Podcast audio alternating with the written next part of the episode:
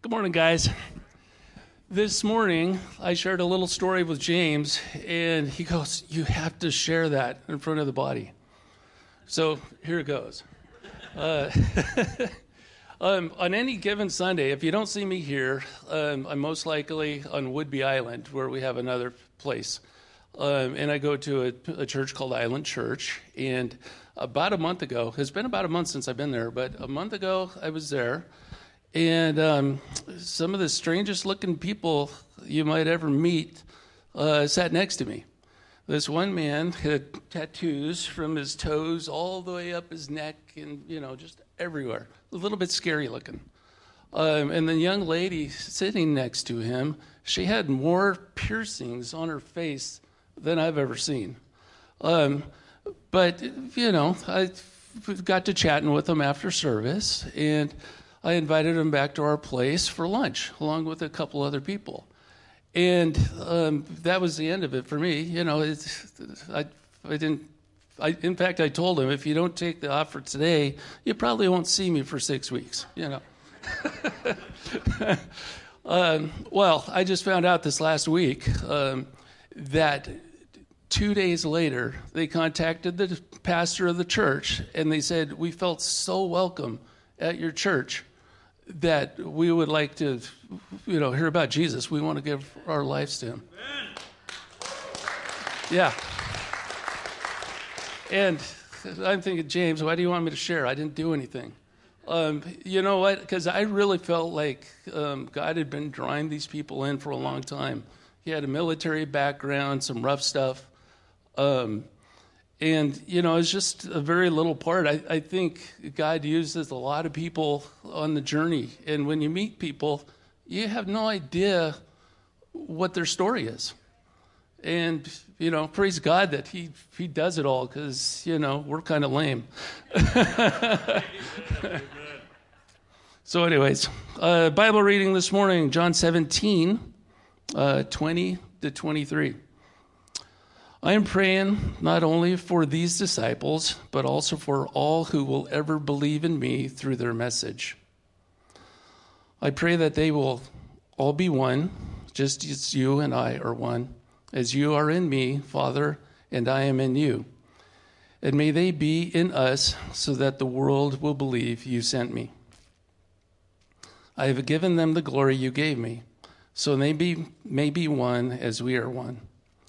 I am in them, and you are in me. May they experience, may they experience such perfect unity that the world will know that you sent me and that you love them as much as you love me. Amen. Thank you so much, Dave. Um, I don't want to scare anyone. If you tell me a testimony, it doesn't mean you have to get up and speak that day. I'm not always going to force that upon everyone. I love hearing stories. You can say no if I ask you as well. It's allowed. I gave him the option to say no. But thank you so much, Dave, for sharing that. After he shared that, Dave said, you know, I didn't even share the gospel with them. I'm like, um, wrong. You were the gospel to them. Um, and you shared it in the most beautiful of ways. And so thank you, Dave, for your obedience. And I, I love stories like that. And it's, we'll be talking a lot more about that today.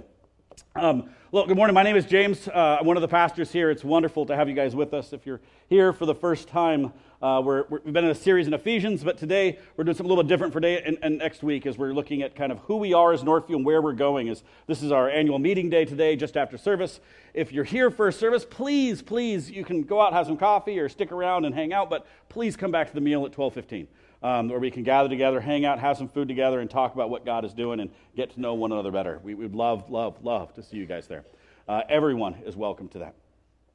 And, and so today we're going to be looking at who are we as Northview and, and where are we going as we move forward into twenty twenty-three and beyond. And th- there's many of you here right now who have been here for, for quite a while. And it's awesome. There's an incredible history and heritage here. And so I want to do something a little bit weird, and I don't mean to offend you, but um, if you have been here for more than ten years as part of Northview, would you be willing to stand up if this has been your home for more than ten years? Just want to want to kind of see who that is. So there's a number of us in this room that have been there for ten years. Amen. Amen. Now, if you have been here for more than fifteen years, stay standing. The rest sit. More than fifteen years, stay standing. Okay. Now, more than twenty years, stay standing. Now, this is amazing. So even in this room, we have people who are part of the initial church plan. Thank you, guys. You, you can sit down. We have a number of people who have been here for a really long time, and that's awesome. But we also recognize is the majority of the room was not standing with either of those numbers. And that's also, there's a history here that goes back to nineteen ninety-eight. And as you saw, a number of, of them are here today who were not just part of the church plant, but you were part of like that year-long church gathering that happened at North Shore Community Church back in, in the late nineties of, of spending a year in the annex or the extra auxiliary room and being part of this plant with Dan Rupp back in the late nineties.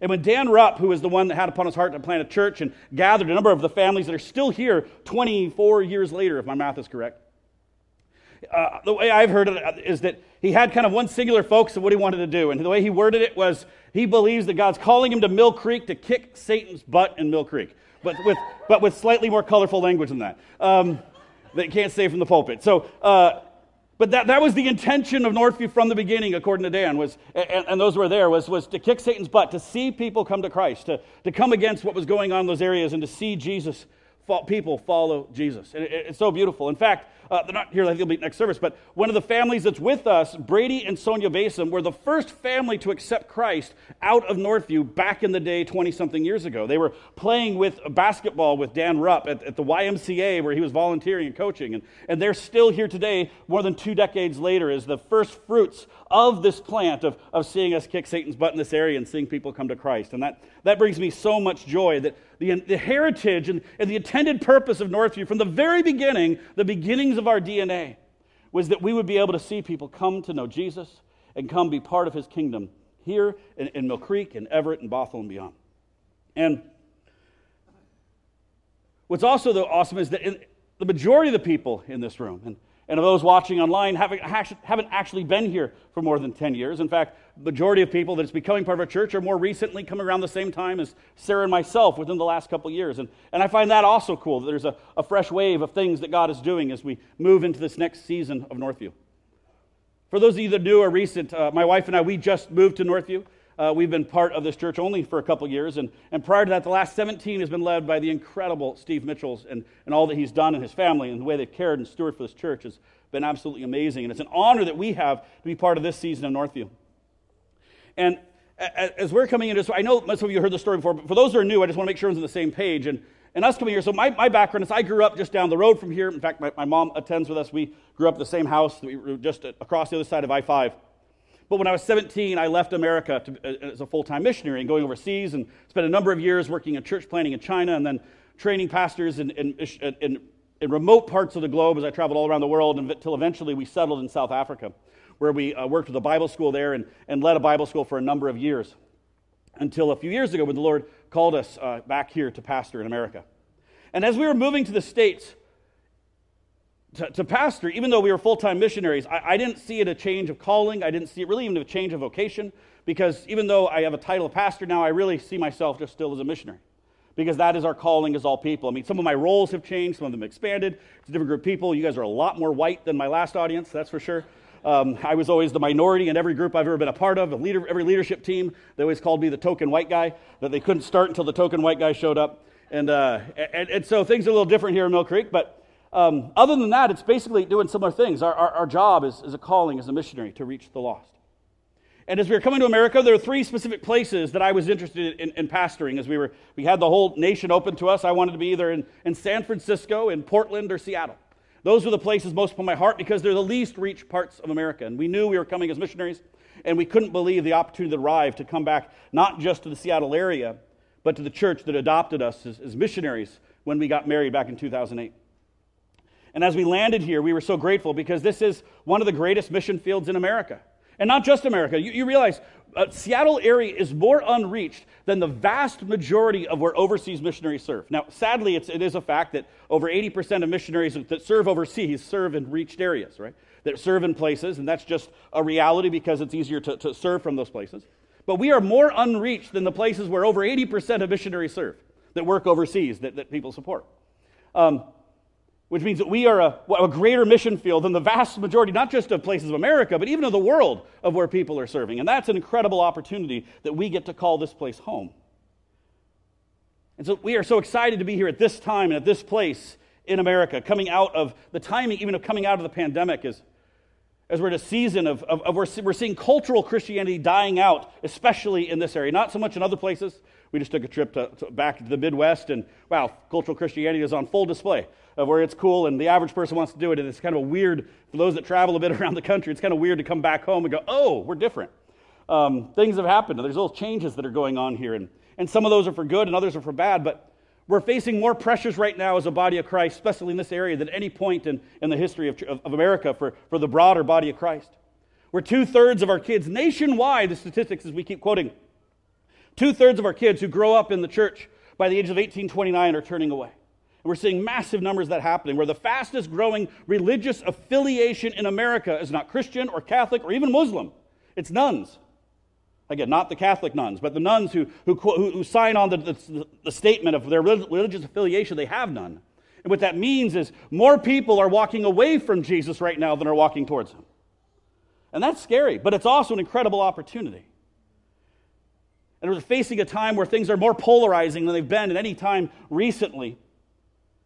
And, and we hear constantly the stories of churches closing and churches shutting down because of pastoral abuse and sexual abuse. I mean, all this stuff that, that is really, people would say, is almost working against what God has wanted to do in the church. But in some ways, it also creates the perfect bed of where there's a hunger and a place for us to be able to pour in. And after spending most of my life, adult life, working with Uh, the, the persecuted church, working in places where it's literally illegal to be Christians and where people are killed for their faith on a regular basis, and spending a, a lot of my time working amongst those people and befriending them in that area, it is with incredible hope and excitement as I walk into this season. Not that we're about to be killed for our faith here, that, that's not happening just yet, um, but where there's a resistance, we're working in a place where we as the body are, are no longer, where it's just an easy decision to go with the flow, but we actually have to choose to make a decision for something. And that brings me incredible joy and excitement that we get to be here at this time in this place. I genuinely don't believe there's been a better time in any recent history to be a Christian than, than right now. And I don't believe there's any place right now in America to be able better to do it than right here in the Seattle area. And over the years, the church has used a lot of different philosophies and, and models and ministries and methods to, to reach those who don't know Jesus. And, and, and there's no perfect model or method to reach the lost. There, there's no perfect way to do it, because in some what, what works in some places maybe doesn't work with others. What works among some people may offend others. What works today might not work tomorrow. And, and so models and methods are always shifting, but our calling remains the same as the body of Christ in this Northview. We spent the last few weeks in Ephesians kind of really hammering again and again in the letter of Ephesians that we are called as a body together to become more like Jesus and for the sake of the world. We've been talking about that again and again, that we were called together to do this. And I've had multiple, multiple people come to me and say, James, I feel like you're repeating yourself a lot on this message in Ephesians. And I'm like, I'm glad you're listening. Yes, I am. Um, because it's not me repeating, it's it's Paul. And I, I'm just trying to, to, to get his words out. And, um, and we're going to keep repeating it because Paul's going to keep giving that message. Because it's what we're called to do. And, and Northview's state, mission statement has been this from the beginning, from the beginning of the D N A, going back to North Shore back in the nineties. Here's our mission statement. So Northview exists to encourage people to become more like Jesus by celebrating God, serving one another, and sharing God's love for the world. That's our, our mission statement. Basically, we are called to actually become like Jesus in how we live and how we love. That's our calling as the body of Christ. All of this is for the sake of the world, that the lost would come to know Jesus. And, and this is what we are called to do. And, and my favorite passage that was our opening reading today, and I think I've read it probably, I don't know, maybe twenty times this past year, and it'll maybe twenty times or more hopefully this next year. It's coming out of John seventeen. And it's Jesus', in my opinion, Jesus' favorite prayer, because it's his last prayer he gives for the body. And it's not just praying for the disciples, but it's the only place where he directly prays for us. The final prayer before he goes and cru- is crucified, and to me it's the one we must spend more time in than any of his other prayers. And he says this, John seventeen twenty, I'm praying not only for these disciples, but also for all who will ever believe in me through their message. That's us. I pray that they, that's us, will all be one, just as you, Father, and I are one, as you are in me, Father, and I am in you. May they, that's us, be in us, so that the world will believe that you sent me. twenty-two, I've given them, that's us, the glory you gave me, Father, so they, that's us, may be one, as we are one, he says. I am in them, and you are in me, Father. May they, again, that's us, experience such perfect unity that the world will know that you sent me and that you love all of them, not just us, but all of them as much as you love me. Jesus prays that we will love one another to the same extent that the Father loves the Son, and the Son loves the Father, and the Spirit loves the Son and the Father, that we will have that kind of love and unity amongst one another. He says it twice in this, this, this prayer. Twice. I mean, it dominates the prayer. This is his prayer for us, that we would live in such a loving way towards one another, but not just so that we would experience some nirvana-like unity amongst each other, but he twice gives the command and twice gives the reason. And the command is given that we would all be one with Trinitarian unity and love, but for a reason, in verse twenty-one, so that people out there will know Jesus. The world will come to know Jesus. And then in twenty-three, he says it again, may we experience this kind of unity, or they, may we today, he's talking about us today as the body, may we experience this kind of love for one another by sacrificially loving another. Why, he says? The result will be that the world will come to know Jesus and how much he loves them. How is it done? Through us as his body, living and loving like him. Jesus says the world will come to know him as we increasingly walk in love towards one another, and love one another the way he, the Father, loves one another, and the Son and the Spirit. Other places he describes our need to become like Jesus and how we sacrificially love one another, and this is all throughout Scripture. My favorite of which is coming in a few weeks. We're going to hit it in Ephesians chapter five and verse one. Uh, we're going to get through it in a couple weeks, but a little spoiler right here to start with. He says in Ephesians five one, imitate God, therefore, in everything you do, because you are his dear children. Live a life filled with love, following the example of Christ. He loved us and offered himself as a sacrifice for us, as a pleasing aroma to God. So Paul says we are to actually become like Jesus. We are to follow his example and do what he did. And, and he doesn't just say generally, that doesn't just mean, you know, wear cool sandals and eat fish and be like him. But he gives it very practical, and he says, laying your life down for others. Loving others the way he loved us as he went to the cross. This is the calling of the church. It's the calling of the body of Christ. This is our mission as Northview, and it has been this way since the very beginning. This is what we are all about. We're not going any new direction. This is what we've always been about. It's always been our D N A. Everything we do, that every ministry we have, is to help build up the body, to enable us to increasingly become like Jesus in how we live and how we love for the sake of the world. But it's no easy task. To actually live and love like Jesus takes reordering our lives. It takes reordering every aspect of who we are to become more like him. It doesn't happen naturally. It doesn't happen easily. It takes a lot of work. It takes a lot of effort, as Paul talks about. It requires addressing a lot of our disordered desires and disordered loves in the way of our brokenness, and being honest with our brokenness and addressing those things. It requires a great deal of humility and honesty, and, and doing the long, slow soul work of allowing the Holy Spirit to replace our broken desires with His, and our broken inclinations with His desires and inclinations for us.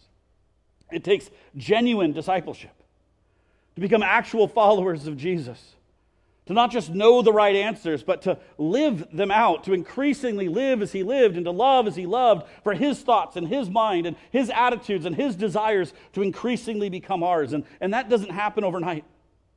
In fact, I recently had someone tell me, they said, James, I, I get it, we're supposed to live and love like Jesus. Okay, when are you moving on? And I'm like, when that's actually becomes our norm. Right? Paul said in Galatians, we read it last week, he says, I'm in the pains of childbirth for you until we reach the full measure of Christ. Like, that's the goal for us, to actually become like Christ, not just individually, but as a body. And so we're going to come back to this again and again and again and again and again. Because so often as, as Christians, we, we, we try to take the shortcuts. We want the, the, the fast food versions of Christianity, the microwave microwavable discipleship. Kind of like the, the, loss, the, the weight loss plan that's just, you know, like three minutes a day with a shake weight, and somehow you're going to lose weight of some kind, right?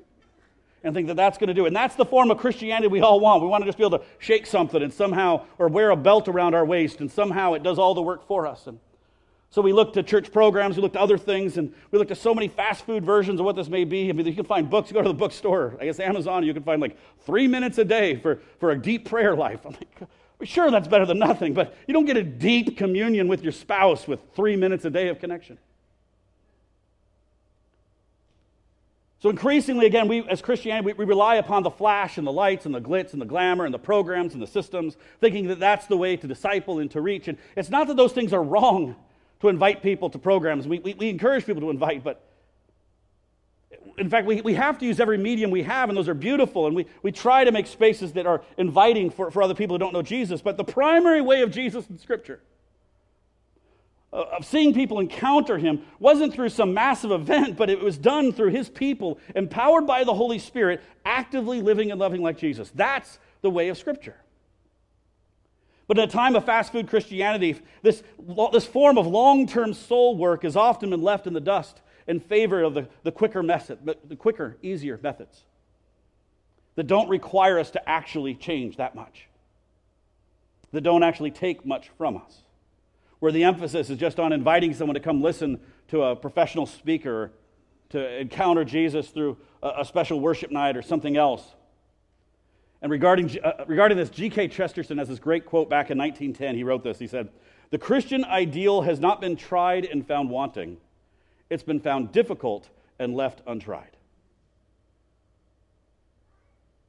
Right? That it, and so we choose the easier fast food version. We choose the microwave version.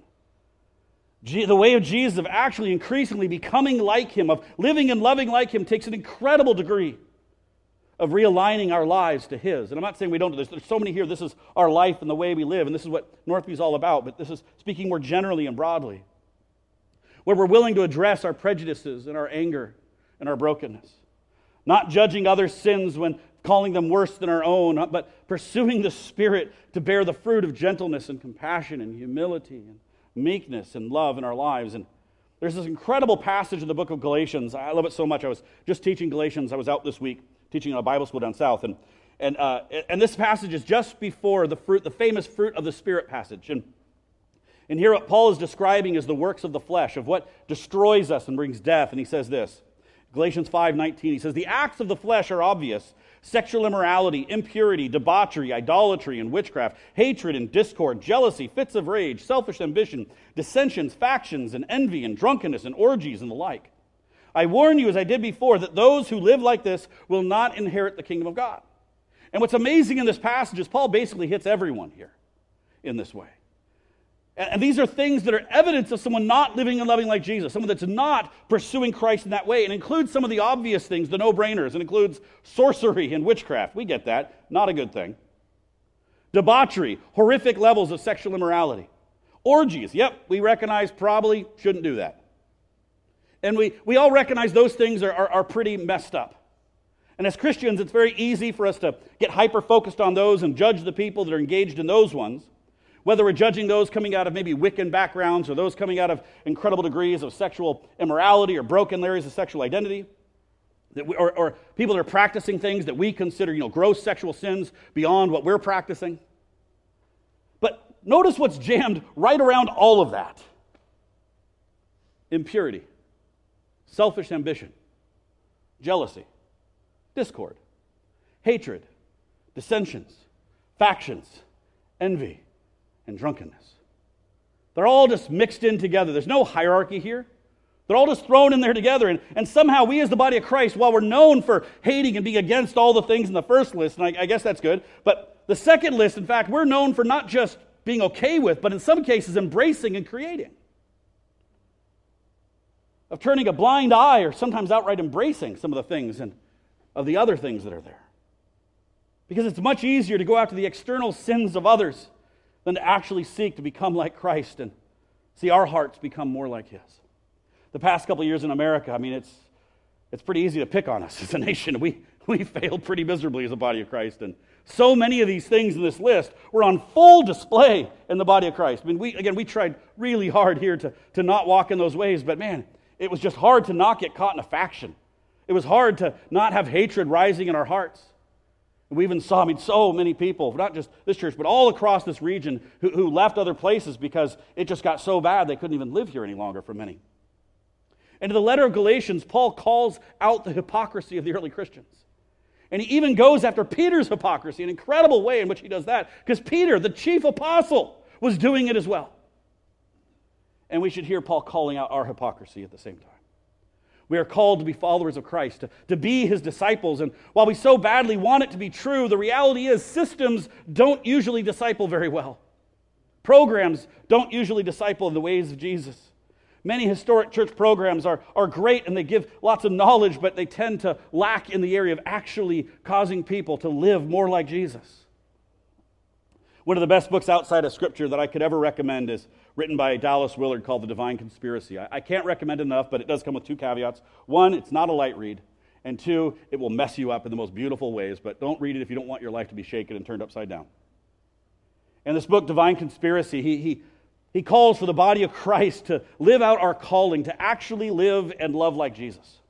And the first time I read this book was over ten years ago, and while we were still in full-time missions, leading a Bible school, and I was working uh, amongst the gangsters and the prostitutes doing ministry and all this other stuff, and I was full on board going for God. And, and when I came to the following quote, I immediately knew that if I ever became a pastor and God shifted it, I am going to change the way, I'm going to do things differently than, than the way I was doing them before. I, I was just so challenged by this.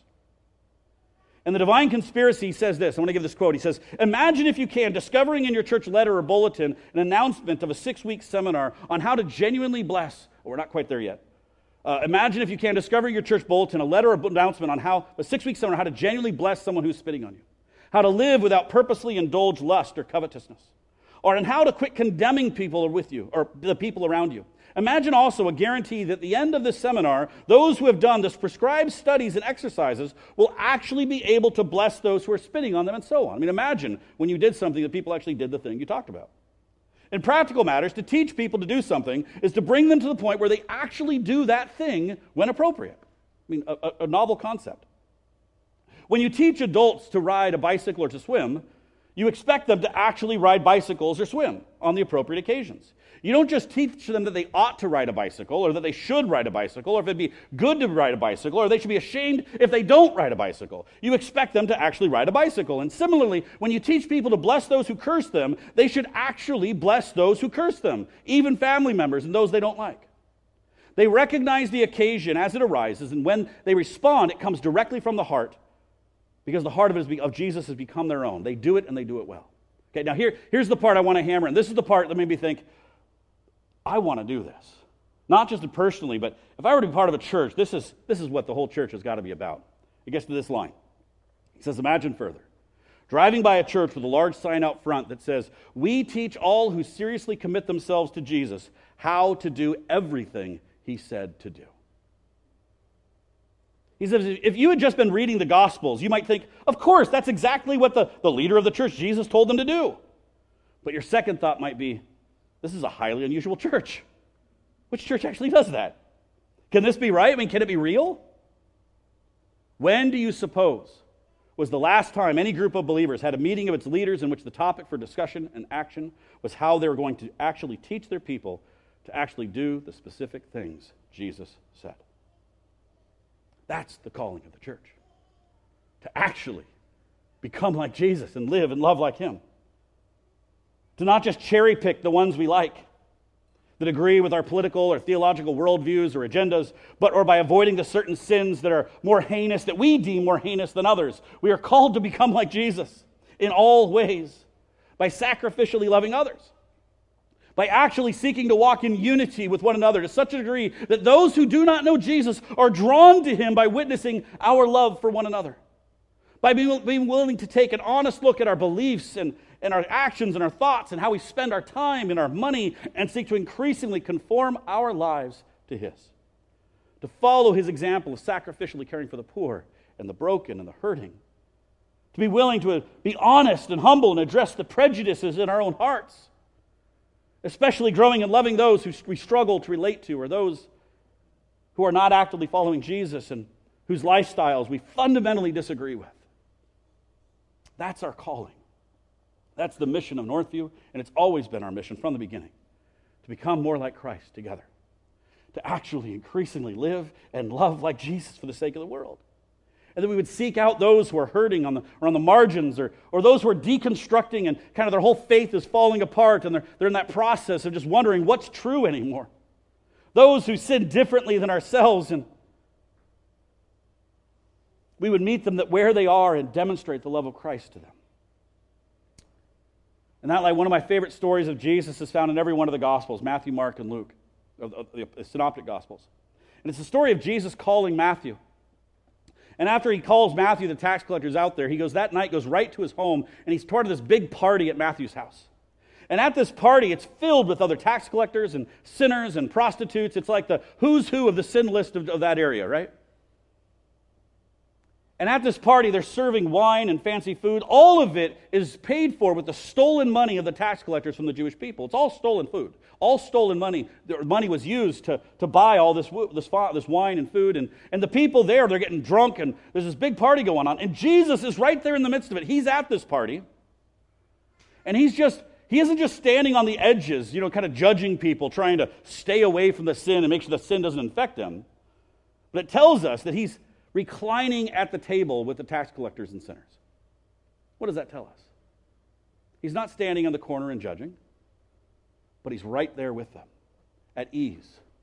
He's not judging from afar. He's not preaching. He's not teaching in this way. He's listening and loving and demonstrating his love for them, and they are drawn from him. And crazily enough, Jesus is eating the stolen food and drinking the fancy stolen wine. And then the party poopers come in, the religious ones, the The Pharisees come in and say, Jesus, how on earth can you be doing this? This is, these are sinners and prostitutes and tax collectors. How could you do this? And Jesus' response to them is, I did not come for those who think they are righteous like you. I came for the sinners. I did not come for those who think they are healthy like you, even though you're wrong, he's saying. I came for the hurting and the sick. And that's the passage that turned my ministry around ten years ago. Although I was a missionary still, up to that point, my primary ministry had been training pastors and, and, and missionaries across the world. And at that moment, the Lord just spoke directly to my heart. Then I called up my buddy who grew up in the township near our house there in Cape Town we were living. And I said, dude, the Lord's telling me to go to the least, the lost, the broken. And I said, where do the, the gangsters and the drug dealers hang out? Just drop me off, man.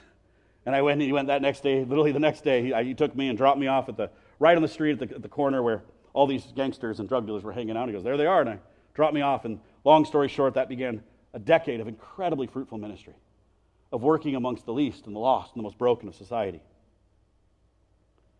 Jesus went amongst the most, those most trapped in sin and brokenness. He slept in their homes.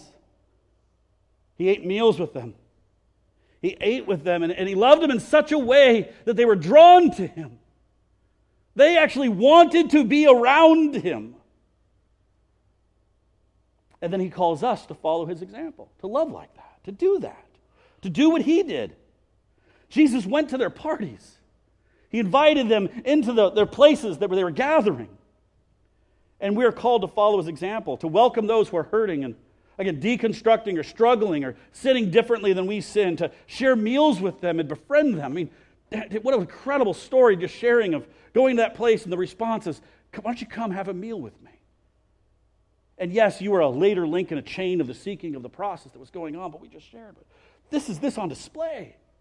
That was the gospel on display, and by inviting someone into our, your house for a meal, the Lord used that to encounter them, and they experienced the love, even without the preaching part.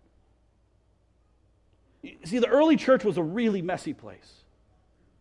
We often want things pretty clean and tidy as a church, but that's not what the early church was like.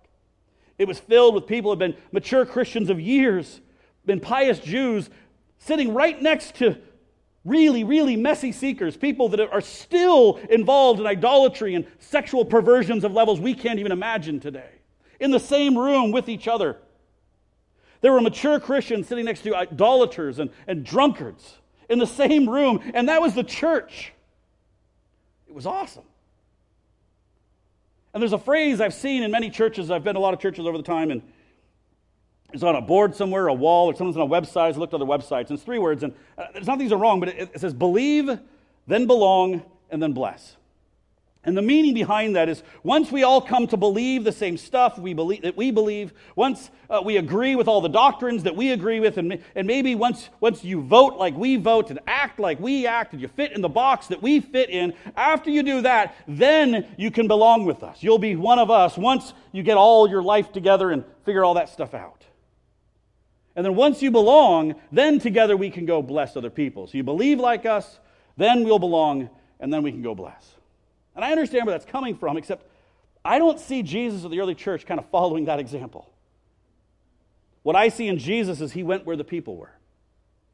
He went to the people, the tax collectors, the prostitutes, the hurting, and he loved the hell right out of them wherever they were. They knew that they belonged with him. They were drawn to him, and they belonged with Jesus way before they even believed in who he was or what he was doing, way before they knew they belonged. And I believe we must get back to living and loving like Jesus. And I know that many of us already do this, and we're moving in this way as a church, but I'm just going to keep emphasizing this is on where we're going, who we are, where we're going. This is who we are, and this is where we're going. We must continue to return to the ways of Jesus, to love the hell out of those who are hurting and broken, to welcome them, to be a community where those who are seeking, even in their brokenness, can belong and receive love and begin to love others, even before they believe. In fact, way before they start to believe. In fact, if I were to take those three words, I would completely rearrange them. If I were to rearrange them, I would say it should go belong, then bless, and then believe. It doesn't have to always be in that order, but that's the order I've witnessed more than anything else in twenty-five years on the mission field and, and working with some of the most broken people on the planet. And it's what I see demonstrated in the early church. That as we actively seek to live and love like Jesus, people feel loved and cared for and feel a sense of belonging. And at that point, they even begin to change and, and, and, and turn away from some of their brokenness. And the Holy Spirit begins to work in their life. Before they even know who the Holy Spirit is or what it means to believe in Him, the Spirit begins to work as they feel belonging and they begin to bless others and they begin to change. And eventually, oftentimes, they begin to believe. I've seen this in so many crazy ways in South Africa over the years. Specifically is working with some of those broken people on the planet, people that have murdered so many people and raped so many of gangsters that I was working with and drug dealers and hardened criminals. And so often as I'm working with these guys, I mean, they're just starting to pursue Jesus. We start meeting and talking about him. Hardened criminals and gangsters and murderers begin be curious about this Jesus guy, and we can gather together and we start forming community. They begin belonging. And then even these gangsters start going out and blessing others and, and helping other poor people around. No joke. Hardened gangsters, murderers, and, and, and, and thieves. And, and, and all these guys are going out and looking for ways to help the poor and the hurting and, and, and other people around them. It was amazing to watch. And this is before they even really knew who Jesus was. But the Spirit was moving in their life. We'd have prostitutes on a street corner ministering to other prostitutes where they don't even believe in Jesus. But there's something happening in their life as they're experiencing the Spirit. And it was real, and all this happened way before there was a point where you could say they began to believe. And every act, interaction we have with people, we are who are not actively following Jesus, or even those who are, it should be our desire to help them see Jesus a, a little more clearly. Just like the story that Dave just gave. Sometimes it happens miraculously in a moment. I could tell story after story of someone who wasn't following Jesus, and we prayed for them or we met with them, and boom, in the moment they came to Christ, and we celebrate those. And those are awesome, but those are not what's normal usually. It often takes years. With each encounter, they see a little more of Jesus, and they're drawn a little bit more towards Him through the way in which we live and love like Jesus. And I want to give an illustration of this, and I don't mean to be weird, and this probably won't translate very well online, but uh, ask a couple of you guys to, to help me out here. So, uh, Amanda. Could you come stand right here? I'm going to ask a couple participants here. Um, and could you kind of face away from me? You can still look. You don't have to awkwardly face the crowd. You can just, you can still, I want you to body position away, but you can not have to look at everyone. Do you feel awkward? I want your body position facing that way, away from me. But you don't have to look at everyone because it's going to be awkward for you. Um, Janice, would you stand up? And would you kind of face sideways over there? Um, John Templin, would you stand up? Would you kind of face that way, maybe? And I can't see who's in the back corner over there. Carlos, would you stand up? All right, Carlos in the back. And would you, yes, keep facing right out with me. And who's back there? Jonathan, would you stand up? And would you turn around and face the wall? All right, you can still look at me. All right, so now what I'm, and I'm in this situation, I'm going to be Jesus, but just kind of imagine this. And, and everyone here are people in different stages. And this is what all of us are in this place. We all fit in this category in different ways of postures and positions towards following Jesus. And, I, and so I, in this case, situation, I'm Jesus. And so in this case, we have people in all different, not just place how proximity, how near they are to him, but their current position towards him, or their posture towards him. And so, for example, we have people far away, like Jonathan standing back in the corner back there. He's far away from Jesus, and he's pointing the other way. He is no interest in God, far away, going the other way. He is in a bad place, and he's continuing to go in even worse places. This is a dangerous position to be, obviously. And for someone like him, as I'm gathering, as we as a body with him, our, our job isn't to say, come to Christ, but it's how can I get Jonathan to just prick his ear with something of who Jesus is by the way I love him, right? Maybe to, to get him to ever so slightly turn his head or even just his heart in some way. He's probably not going to take a step forward today, but I want to love him in such a way, whether at the grocery store, at work, in, a, in some way that's going to cause something in his heart just to ever so slightly, maybe it's imperceptible, turn into some curiosity of who Jesus is, right? Or we have Amanda right here who's really close. I mean, she has walked really close to Jesus, right? Amen for that, but there's a massive problem. She is facing away. She is walking away, and she's one of the most dangerous, even though she has been close, she's in one of the most dangerous places of anyone in the room as she's actively walking away.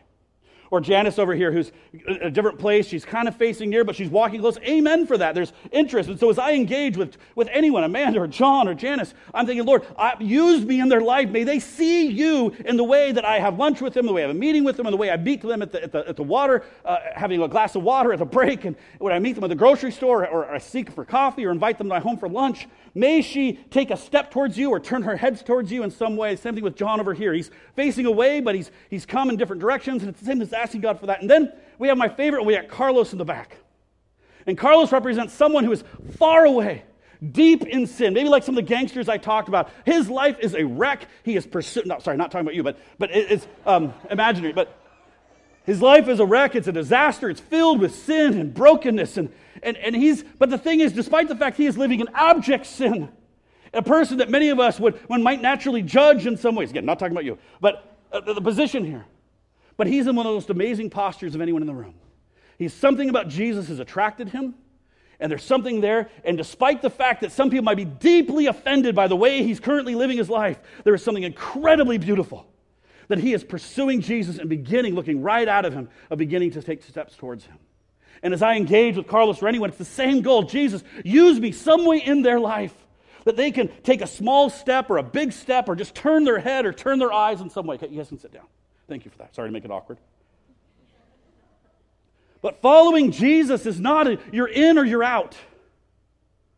And I want to say this so clearly that for so many people, church, that we just kind of set a boundaries and say, you got to believe all this stuff and do all this stuff and then you're in. But that's not what we see in Scripture. Instead, Jesus is like a well. And people are all over the map. In fact, everyone here, if you're saved, you're all over the map in proximity and posture to him. And we're all different places. And he's calling us closer to the well. In fact, if you take an average poll of the average body of believers, and I've done it so many times in a body just like this, on average, really only ten to twenty percent of Christians can actually tell you the moment they accepted Christ.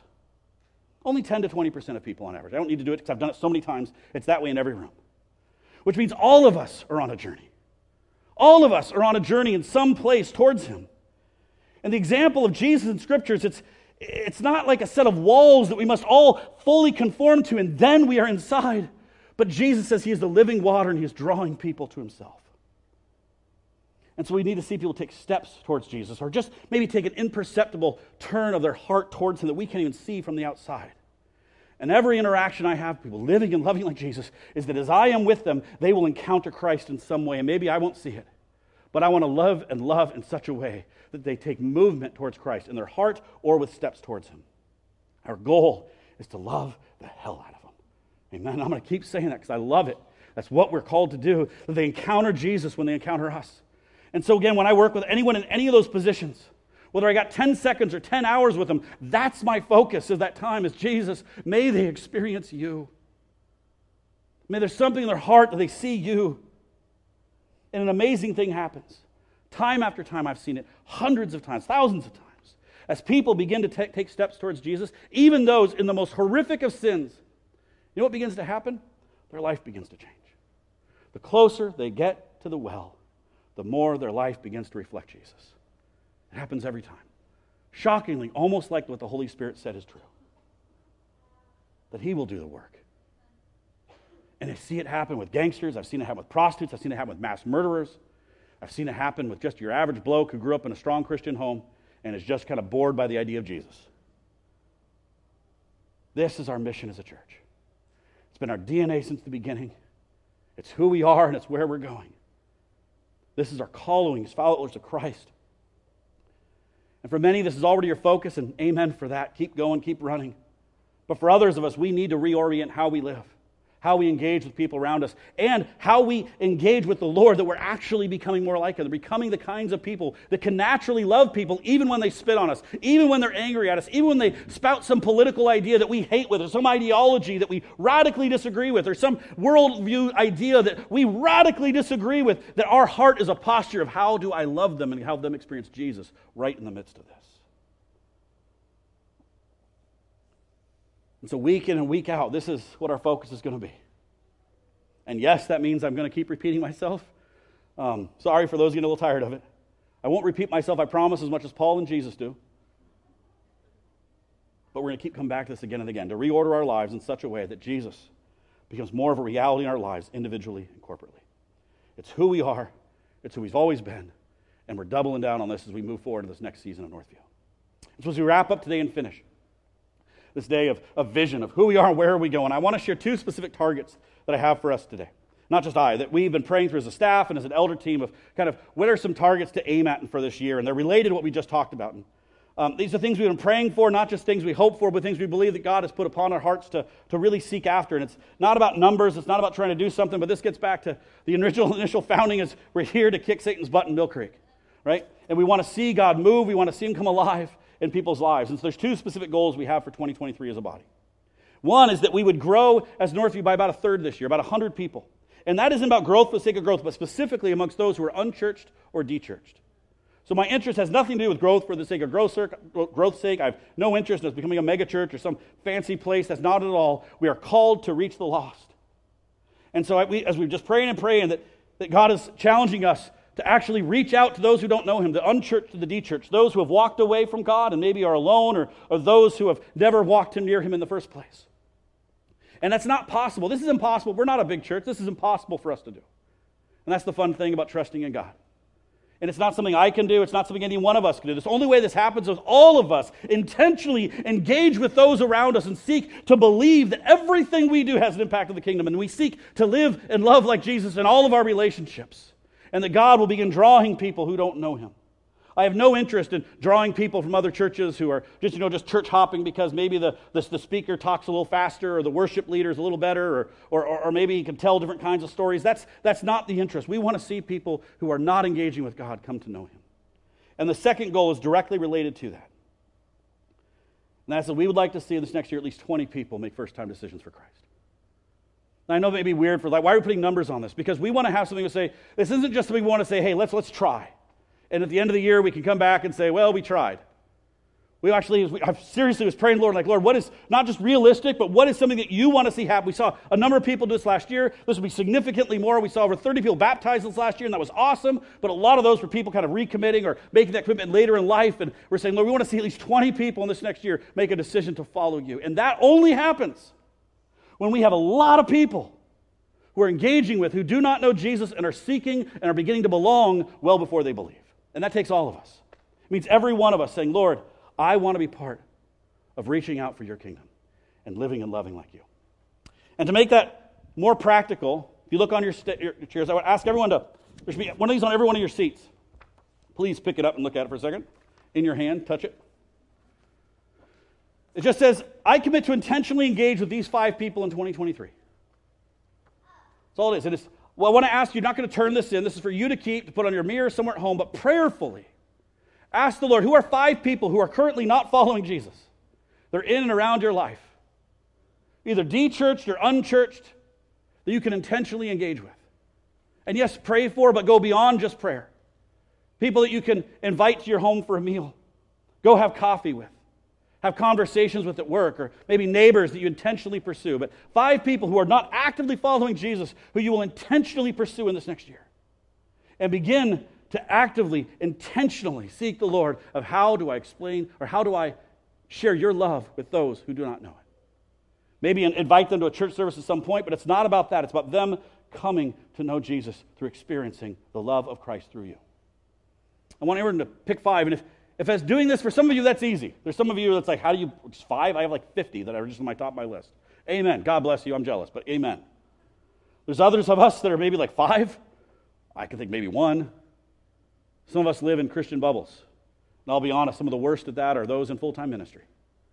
And I have to just, I'll just completely be honest with you. I, I, I, I can't just instantly write down five. I have them. I was able to put them down on my own list, but I had to be thinking, who are those? Because since taking over this role as being senior pastor in July, um, my focus has been on doing ministry and shepherding and, and caring for others and caring for my family and caring for my mom. And, and it, it breaks my heart that it's, it's, it's really impacted the time I've spent in the world. And so even this week and or this last few months, as I'm praying through, it's just like, Lord, reorient my heart, reorient my time, reorient my priorities, because I must be spending time with those who do not know you. Amen? Let's pray as we finish.